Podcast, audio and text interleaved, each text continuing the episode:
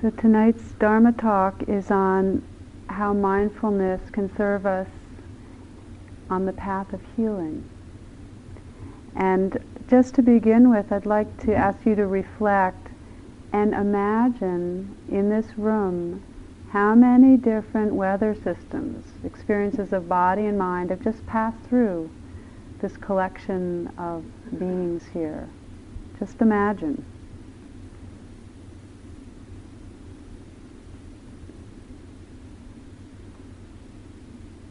Some of the ones I've logged through interviews anxious, restless, sleepy, calm, happy, sleepy, sad, pleasant, sleepy, unpleasant, sleepy, sleepy, judging, judging, sleepy, sleepy, shame, relax, sleepy, sleepy, spacey. Uh, that was just a few. when we speak of healing, we're not really speaking so much of any particular kind of weather, of getting rid of the restlessness or getting rid of the sleepy, or abiding in perpetual calm and bliss. What we're really talking about, Carl Jung said quite beautifully, he described it as a shift in paradigm, where in kind of early days of spiritual practice, the idea was to become more perfect and the shift, the maturing in paradigms is really one of not going up some hierarchy of becoming more pure, but really just becoming more whole, becoming more real, becoming more fully who we already are.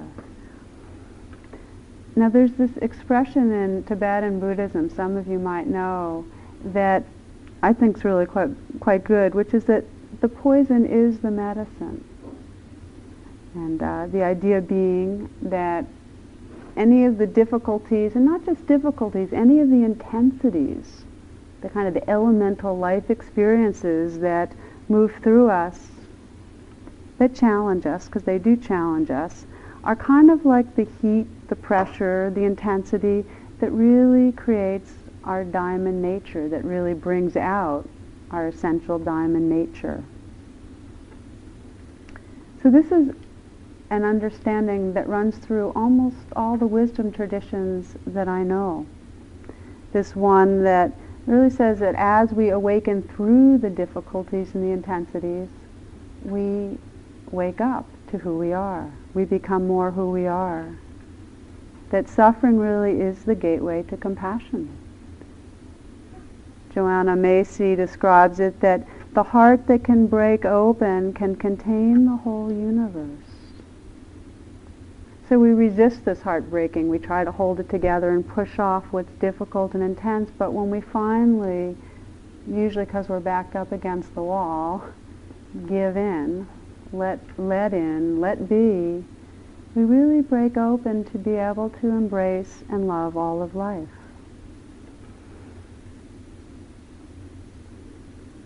In Tibet, there's a premium around good meditation caves. You know, in Japan it's high-rise apartments, and different places have their things they value as a culture. In Tibet, it's getting a good cave to meditate in. And um, there's a story that one of my teachers, um, Tsoknyi Rinpoche, described how a meditator had a wonderful cave in Tibet. He had a great one. It was sunny and it was bright and it was airy. It was you know, high quality cave. And in it, he experienced a lot of bliss and samadhi. I mean, practice was really going well. And his teacher said, mm, too perfect. And he advised another cave. And this, this other cave was like behind a waterfall, and it was really dark, and there were pigeons, and there were ghosts there, according to the story. You know, it was really quite a difficult, damp, dank cave. And it ruined his samadhi totally. I mean, it ruined it. But he came out of it you know, years later, awake, compassionate, free. So the story goes.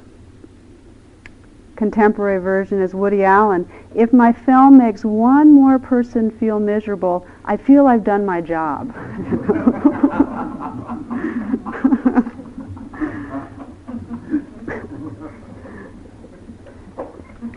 now, as we know here, we don't have to seek out the difficulties. We, we just don't. Most of us don't have this problem of ongoing nonstop perfection in terms of circumstances. Life keeps on providing what we need. And what we also know is that being miserable and encountering difficulties doesn't necessarily uh, translate into waking up. It takes some skill and some presence, some qualities of awareness. And that's what I want to talk about tonight, which is what are the qualities of awareness that can take the naturally occurring challenging stuff and allow it to be the medicine that heals. First place to look is how does it happen that what we encounter turns into suffering? How does the restlessness or the lower back pain or the sleepiness end up locking in and being being suffering. And what most of you realize and are discovering is that the kind of key thing is we start with this basic experience, sensations in the body, thoughts, and so on, and then we start adding on this bottom line judgment something's wrong with this. I want it different. I want less than something or more than something. And as soon as we've added on, it's called proliferation, we're on the path of suffering. In the classic literature, it says that the great way is not difficult for one who has no preferences. Anyone here? and in a more specific way, what's relevant to us is that the more intensely charged our preferences are, the more suffering there is. And that becomes really clear. We can be here, and the more we are attached to things being a certain way, the more we really want to have that cup of coffee or the room all to ourselves or this room all to ourselves, which is a little harder, more food, whatever it is that we're really holding on to. If there's a lot of wanting, a lot of clinging, there's a lot of suffering. There's different ways that this wanting mind and this suffering arise, and we see them here, just more of something, or have to have, not enough. Another story this same teacher told, uh, Tsoknyi Rinpoche, which I thought was great, described this rodent, a marmot, in Tibet. And it's this big rodent that catches mice and it stands outside the mice, or sits outside the mice hole. And when a mouse comes, it somehow or other grabs it and it stuffs it under its bum and it sits on it. and then, because it wants more, it kind of leans forward and gets another one and stuffs it under it. and it keeps doing that. But the problem is that the, it never feels like enough. so it's always going for more. So finally, there's no more mice that come out of the hole. So it leans way, way forward and they all run away. You know, so much for the evolutionary potential of the marmot, right? so we have this feeling of not enough and always kind of having to lean forward for something more, and that's pretty chronic for many of us. Sometimes we're not just we're collecting experience, pleasant experiences, and there's that feeling of not enough, and other times it's really quite subtle. And I think this is the one the description I like best by Basho, Though I'm in Kyoto, when the cuckoo sings, I long for Kyoto. Do you understand? It's a sense of it can be really beautiful. I felt it this spring a few times. It was really beautiful, and there was something in me that had to have more presence in that beauty. I wasn't quite living it fully enough. There was some longing or some sadness that it wasn't quite sinking in. So on the retreat, there can be this awareness that we're never quite arriving. We're waiting for the next good meditation, or for the next lunch or supper, or we're waiting for walking period, or for the retreat to end, or whatever it is, or for the next time that we can do a longer retreat. There's a quality of waiting for real life to happen and never getting there, never arriving in one cartoon that I saw, it had a picture of a family and they were on camels, the parents on one, the kids on another, all their belongings on the third. And the father saying to the kids, Will you stop asking if we're almost there? We're nomads for crying out loud.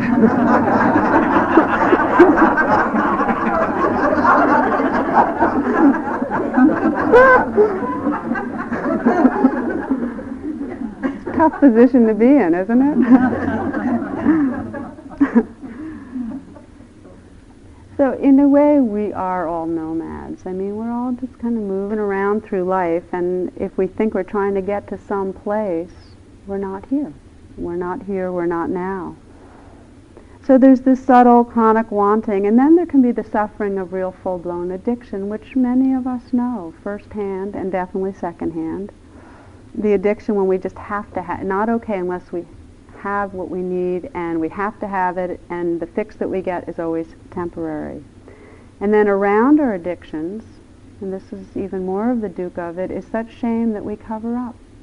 We have to pretend. It's very hard to let other people see how attached we are to some substance or to some person, so we cover up. When Mark Twain was an impoverished young reporter in Virginia City, he was walking along the street one day with a cigar box under his arm. He encountered a wealthy lady he knew who said to him reproachfully, You promised me that you would give up smoking. Madame, replied Twain, this box does not consi- contain cigars. I'm just moving. I don't know if that was the best example of the point, but I thought it was kind of cute. we suffer when we're caught in wanting mind. And then we suffer when we're caught in not wanting mind, the mind that does not want what is, that wants to get away with how it is, get away from unpleasantness that wants the schedule to be different, that blames something. It's either blaming us, I'm not good enough at retreat to do this right, or the teachers aren't good enough, or the schedule's not right, or the weather's not, but you know, that whole sense of unpleasantness is experienced, and then the first response of resistance, of defending, is to blame something. So when there's this big not okay, not okay with how it is, not enough, don't like what's unpleasant, there can be a very beautiful and transformative unfolding when we recognize it, that it's happening. And I want to describe just the overview of that transforming and then we'll go into it a little bit. The first step, and it's kind of a sequence when we look closely, it's not a rigid fixed one, but it is a sequence. The first step, and I'll give an example, let's say it's anxiety that's going on in us, because so many of us came here nervous. It's really natural. It happens at every retreat. We're nervous to face ourselves. We're nervous to be with others like this.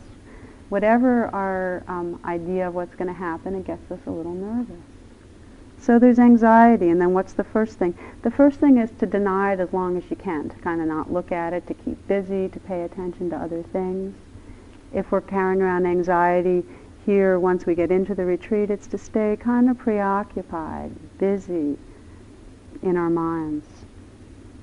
The second phase is it starts seeping through. So we try to control and manage and compromise around it. Well, I'll pay attention to this anxiety if it goes away quickly. Mm-hmm. You know, that bargaining mind that you hear so much in Vipassana classes and talks we tried in some way control it, trying to figure out what caused it and figure out how to get rid of it and just do something about it that will kind of contain. Mm-hmm. Seeps through even more because we are here and our official job is to pay attention. So it kind of comes up more and then it's experienced in a very embodied way as angry that it's there and judgment about it. Anger, judgment, it's the same thing. Judgment's the mind's concept about it and anger's what the body feels in rejecting it. So we've gone from denial to trying to manage compromise to anger. Then the next phase is we're paying attention so we start actually feeling what's there. The loss that we don't want to feel, the wound, the hurt. We actually start opening to what's going on that's underneath that we've been trying to push away. The last phase is once having felt and open to what's actually there, is acceptance. We've in some way made friends, come to peace with what's actually happening, connection with it. Now, does this sequence sound familiar? You remember Elizabeth Kubler-Ross's description of when you're facing death? What happens? Denial, compromise, anger, grief, acceptance. The process of facing not okay feelings, unpleasantness, is no different than the process of facing dying. It is a dying. The resistance, which is who we are, has to die each time. Stephen Levine called it healing into life and death because there's this sequence that starts with resistance and the healing that happens happens because we open out of it and touch what's actually there. Robert Frost said that poetry is griefs, not grievances. We all have hurts, but around these we form grievances. That's all the judgments and complaints and ideas and so on. So we wrap up the essential life response to things, the grief, the hurt, the loss, with this whole set of complaints and judgments. And that we suffer if we live in that. If that if we keep the bandage on, if we don't let ourselves be with what's there, we suffer. It's called suffering is voluntary because we keep the proliferation. If we touch into the grief, open out of the grievances, then there's the possibility for healing. The grievances that we stay in, the judgments, are what keeps us small. They're the ideas that we can't handle it, that we're to blame, that someone else is to blame. All the beliefs about who we are that's not enough. Another cartoon. And this one, a man is with a gypsy and she has a crystal ball and she's saying to him, you'll fall for anything. And he's thinking, uncanny, you know.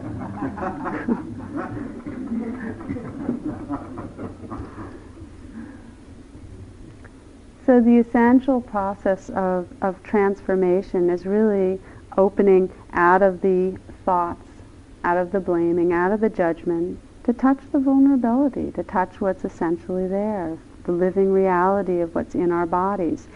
And the key to it is mindfulness, that we can begin to pay attention with presence in the midst of the struggle while it's happening.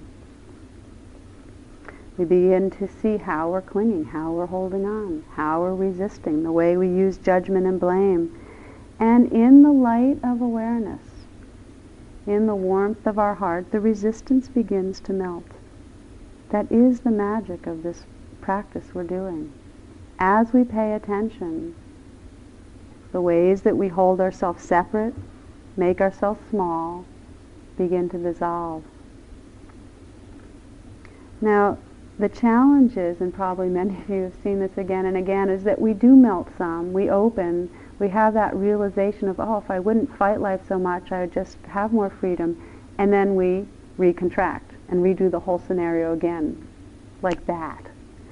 Um, I have uh, as an illustration to tell you about a series of dreams I have that or have had. They've kind of gone away, but it was repeating for a while, and the theme was in each of them that I'd be on my way to give a talk, to give a Dharma talk, and in some way I'd realize, oh, I've forgotten something really important that I wanted to share, some poem or some idea or something I just I've forgotten.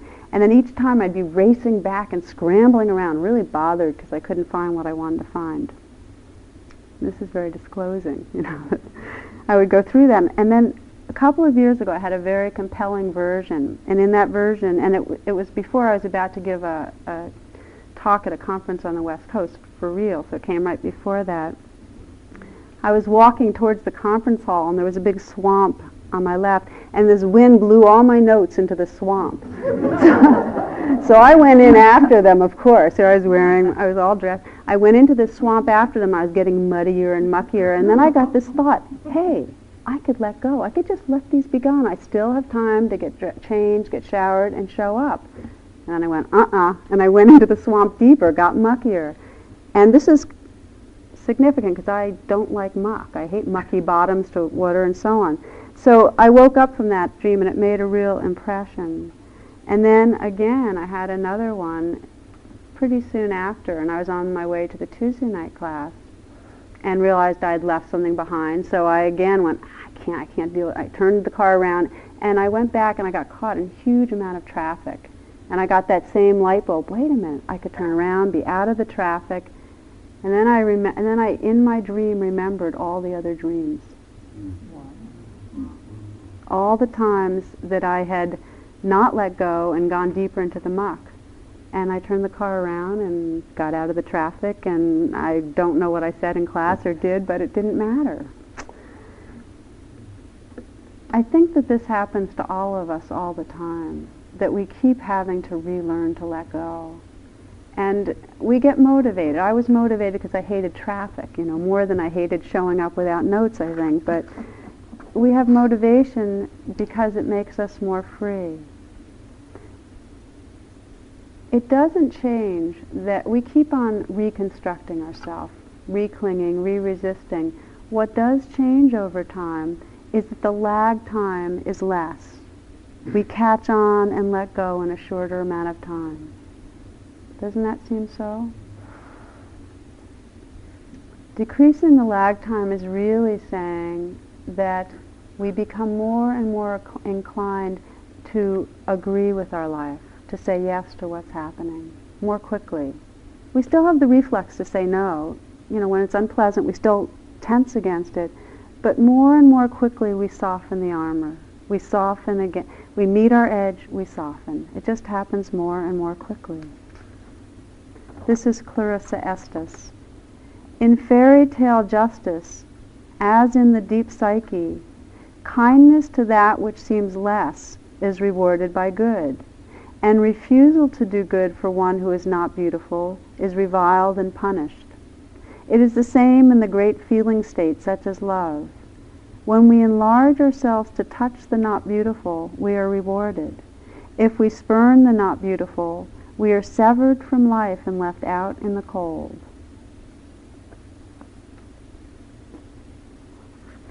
So enlarging ourselves to touch the not beautiful with awareness, enlarging ourselves to make room for the aches and the pains, to see the judgments but not live inside them, to watch our plans to either leave retreat early, to watch our ways of trying to hold off from anxiety, to stay busy in our minds, and just to enlarge ourselves so there's room to watch with kindness.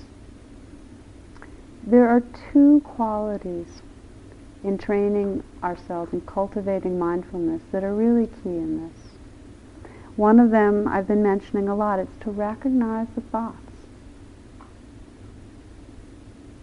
It's really pretty central in every meditation training path I know to start recognizing the thinking. If we recognize it, we're not caught inside it.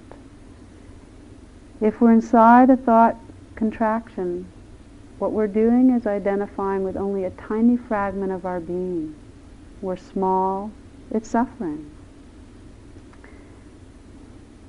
That's one, to recognize thinking. The second is for healing to happen, we have to feel what's happening in our body. Every wound that we've ever experienced has at least part of its manifestation through our physical body.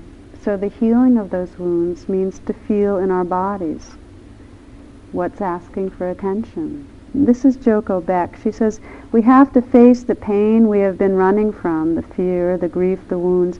We need to learn to rest in it and let its searing power transform us. When we truly rest in bodily sensations, there's a resonance. When we really drop our resistance, there's a sense of becoming connected with the essence of who we are. And it's become spacious. When we really drop the resistance, it becomes spacious. Our hearts naturally open. About five years ago, I read a description of Our Resistance to Difficulty by Herbert Benoit, who's a French psychiatrist, and he was in a very bad car accident, disabled for years, so he spent his time just thinking about the human condition and suffering. He writes that under our thoughts, under the internal dialogue, which he calls the imaginary film, contraction and pain is held like a hard, icy couch, immobile and cold. When we lie down on this couch with presence, we begin to heal. It's as though we tranquilly stretched out our body on a hard but friendly rock that was exactly molded to our form. Now, there are different metaphors that work for different people about experiencing fully what's true. But after I read that, again and again, whenever anything was difficult, when I'd feel fear or pain of any sort, I'd imagine it like a hard, icy couch and just imagine my whole being could lie down in it. And I still use that at many junctures as a very freeing way to kind of say yes and let go of resistance. There are many other ways. There are many other metaphors of forgiving, letting go into melting resistance with our hearts. The universal qualities of mindfulness that heal can be seen in terms of certain archetypes. And sometimes uh, exp- sensing them as archetypes can be really helpful because we don't own them personally, but they're naturally part of our nature. And the first archetype is been described as the king or queen. And that each of us has this archetype of the king or queen that sits in the midst of all experience and really offers the blessing of presence, that pays attention, that has an awareness that includes all of the domain, all of the kingdom. Now, for a moment, if you will, just close your eyes. I'm just going to invite you to check in on each of these, reflecting on this quality of mindfulness, of the king queen that's within, which is really the awareness that's inclusive and respectful, attentive to whatever's arising. You might reflect on right this moment if there's anything strongly pleasant or unpleasant.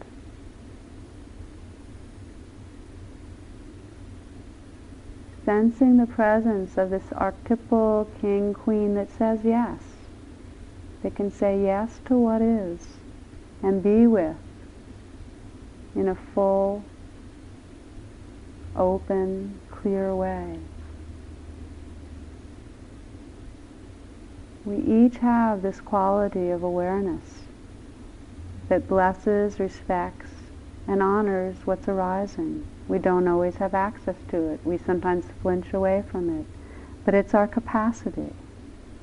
So that's the first of the universal archetypes, the king-queen, which represents mindfulness. The second is the archetype of the spiritual warrior, and the spiritual warrior really embodies qualities of being intentional, being alert, being committed, being courageous. The spiritual warrior serves mindfulness, energizes mindfulness out of this commitment, out of remembering the aspiration which really is key to being with the spiritual warrior, there's the courage and the will to be real. The spiritual warrior is what brings us here, what brings us to practice, what helps us to stretch, to open, to be with what's true. This is a story about a 15-year-old Hispanic boy from Los Angeles. His name was Juan, and he grew up in a violent neighborhood, was a gang member since very young, and he was very, very smart and very, very mean. It said his world was so rough that acting like the baddest and the meanest was the only way he saw to survive.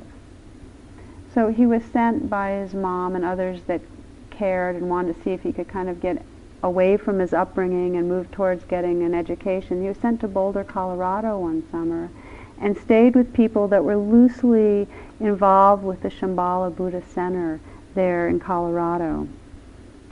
And one day he came, went to an event that Chogyam Trungpa was at, who's the teacher of that community, has passed away since then. And at that event, uh, Trungpa sang the Shambhala national anthem, and he sang it, and it went over the microphones, and so it, you know, was broadcast for large, large area. And it was said that when he sang the anthem, it was an awful experience for the rest of us because for some reason he loved to sing the Shambhala anthem in a high pitched, squeaky, and cracked voice. So there he was singing into the microphone and the sounds traveling for miles across the plains and Juan broke down and started to cry. Now all the other folks were kind of just embarrassed because or awkward because of the sound of it, but he started to cry. And later he said he cried because he had never seen anyone that brave. That guy, he's not afraid to be a fool. that turned out to be a major turning point in his life because he realized he didn't have to be afraid to be a fool either, and that all that persona and chip on his shoulder were guarding his soft spot, guarding vulnerability, and he could let it go. And because he was a bright guy, he got the message, and it really turned him around. Um, he's now fin- he finished his education. Now he's in L.A. helping other young kids. The spiritual warrior. It's the place in us that has the courage to be real, to show up, to really be with this life. So again, to take a moment to reflect, to close your eyes. Sensing that part of your being that really does know your intention, your aspiration, the part of you that energizes you towards parts of the path that most heal, most awaken. The part of you that remembers. The part of you that's committed to living wholeheartedly, compassionately. That's willing to sacrifice for the truth, to stand up for the truth to be real. This is the spiritual warrior. Now the third of the archetypes that I'll mention tonight is really the archetype of the lover. That for the king queen, for mindfulness to really be present, to say yes with heart takes the lover. For mindfulness to really embrace, to care, takes the lover there isn't room for this life. There's nothing spacious enough unless it's loving kindness, unless it's love. So the archetype of the lover is the energy that longs to belong, and uh, underneath that intuits connectedness, manifests connectedness. It's expressed in kindness and compassion, in moments of caring. The lover, like each of the other archetypes, is both innate and can be cultivated, and is cultivated through our practices. It naturally arises when we sense vulnerability within us, around us, when we see beauty. And just today in interviews, the uh, I remember sitting in one circle and that lover archetype emerged with one person when she reflected on her experience with nature today, really opening to beauty. And another when she sensed the depth of her longing, what her aspiration really was. When we really connect with what's true, the lover archetype naturally arises. For many of us, though, it gets pretty locked away and it's hard to access sometimes. That's why so many of the retreats and classes, one of our practices is simply in the metta to put our hands on our own hearts. You know that one. Because it's so rare. It's so rare that we feel tender towards our own being, are tender towards life.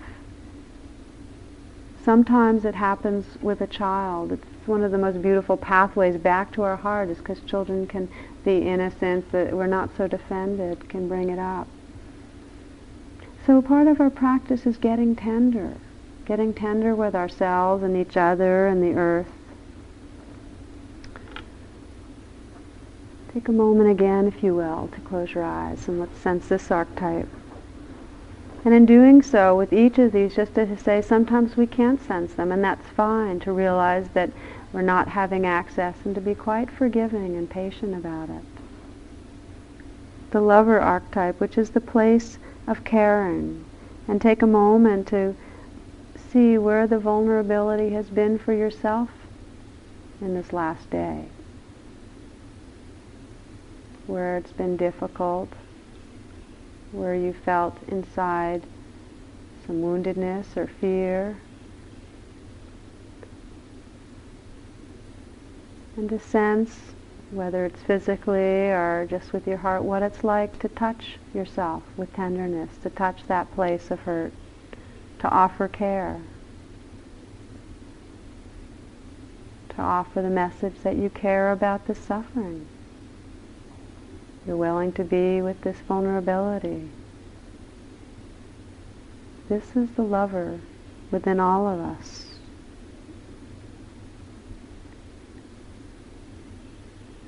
Coming back if you'd like.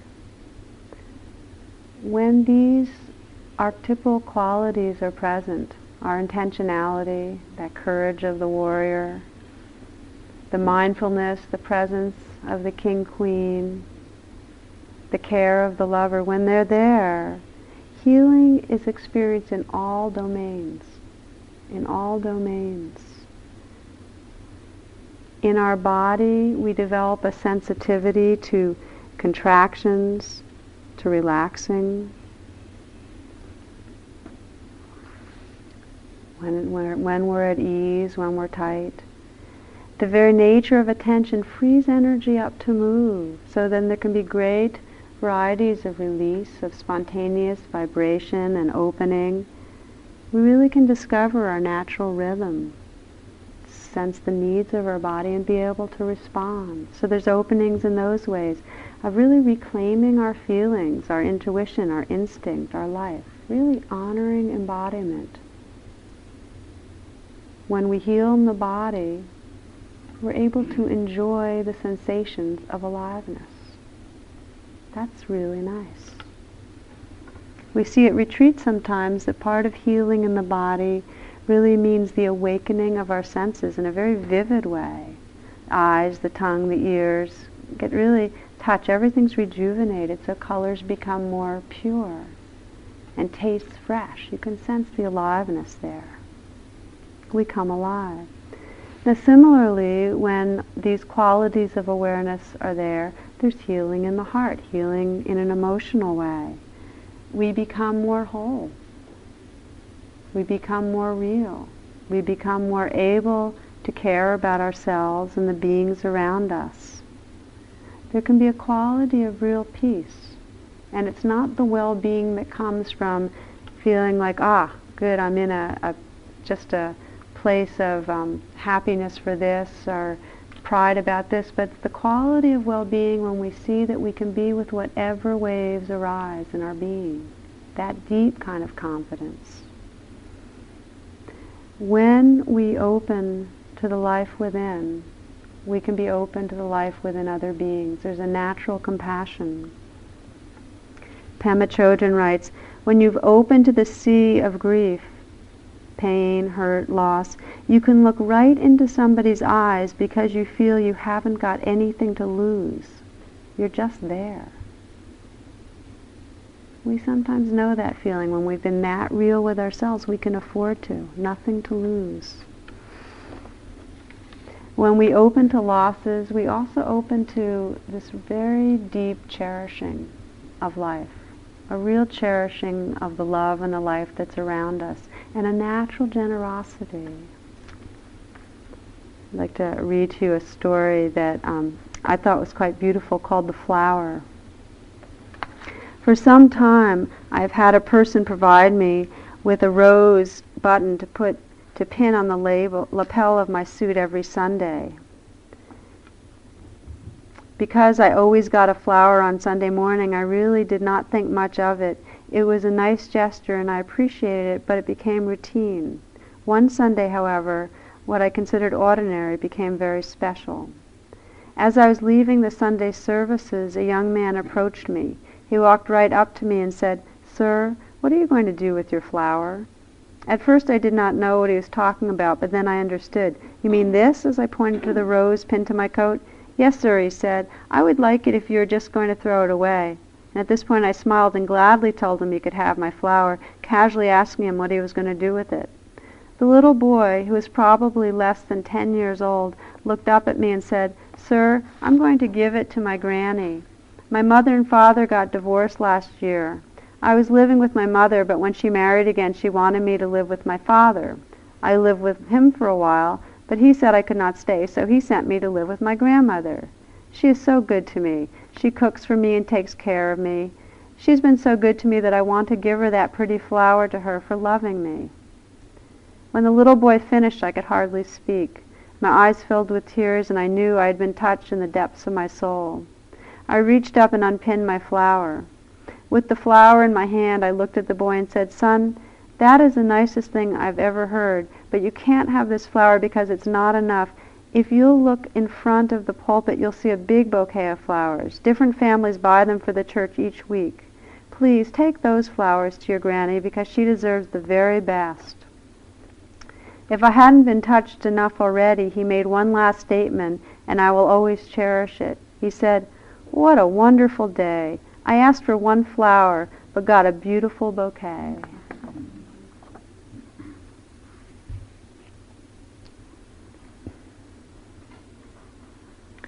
So, healing in the body, healing the emotions, the heart, careful, wakeful attention also brings a profound and freeing healing to the mind. We can see the root of suffering in staying lost in this imaginary film, staying lost in our thoughts that compare and judge and keep us small. If we're in thinking mind, we're disconnected from the heart, from the whole. So with clear seeing, we can allow for the stories, allow for the judgments. We're not pushing away anything, fantasies, whatever, without believing them. With clear seeing, we can experience our original nature because our identity is not hooked to the thinking mind. Reconnecting with our natural expansiveness and compassion and wisdom. Now, the last aspect I'd like to mention of what gets healed has really been described in terms of awareness of universal laws. That when we cultivate these qualities of wakefulness, when we practice presence and love, we really see clearly the empty nature of experience. When we're fully here, when we're fully wakeful, what we see is that there's no self all this stuff is happening to. There's no self causing all this stuff. It's truly a changing flow of experience. That's the reality we perceive.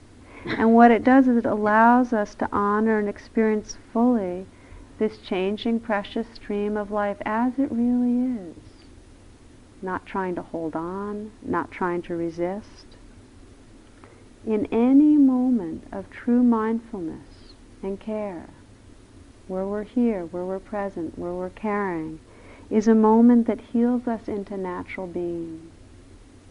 In any moment that we make peace with of ourselves, that we see our judging or our blaming and don't believe it so much, when we're not resisting, is a moment that reconnects us with our Buddha nature, with our naturally wakeful heart, with our naturally wise mind. So I'd like to stop with that and invite us one last time to come sitting up and do just a very brief meditation.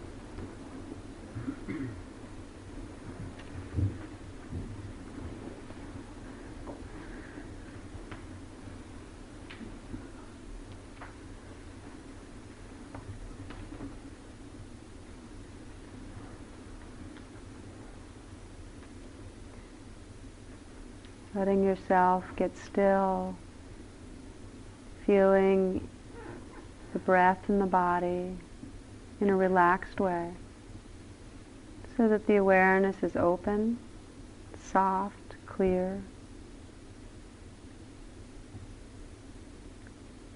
Sensing your natural qualities of awareness. Cognizance, knowing, knowing what's true. An open quality to awareness. A willingness to touch what's true. A care about this life.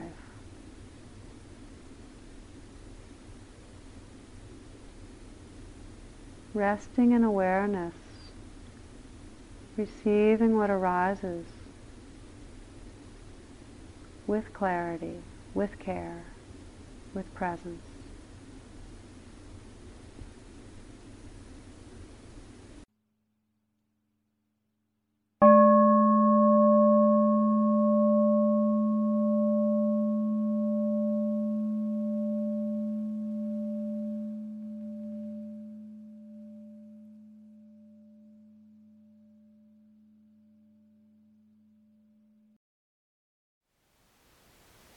Thank you for listening. To learn how you can support the teachers and Dharma Seed, please visit dharmaseed.org slash donate.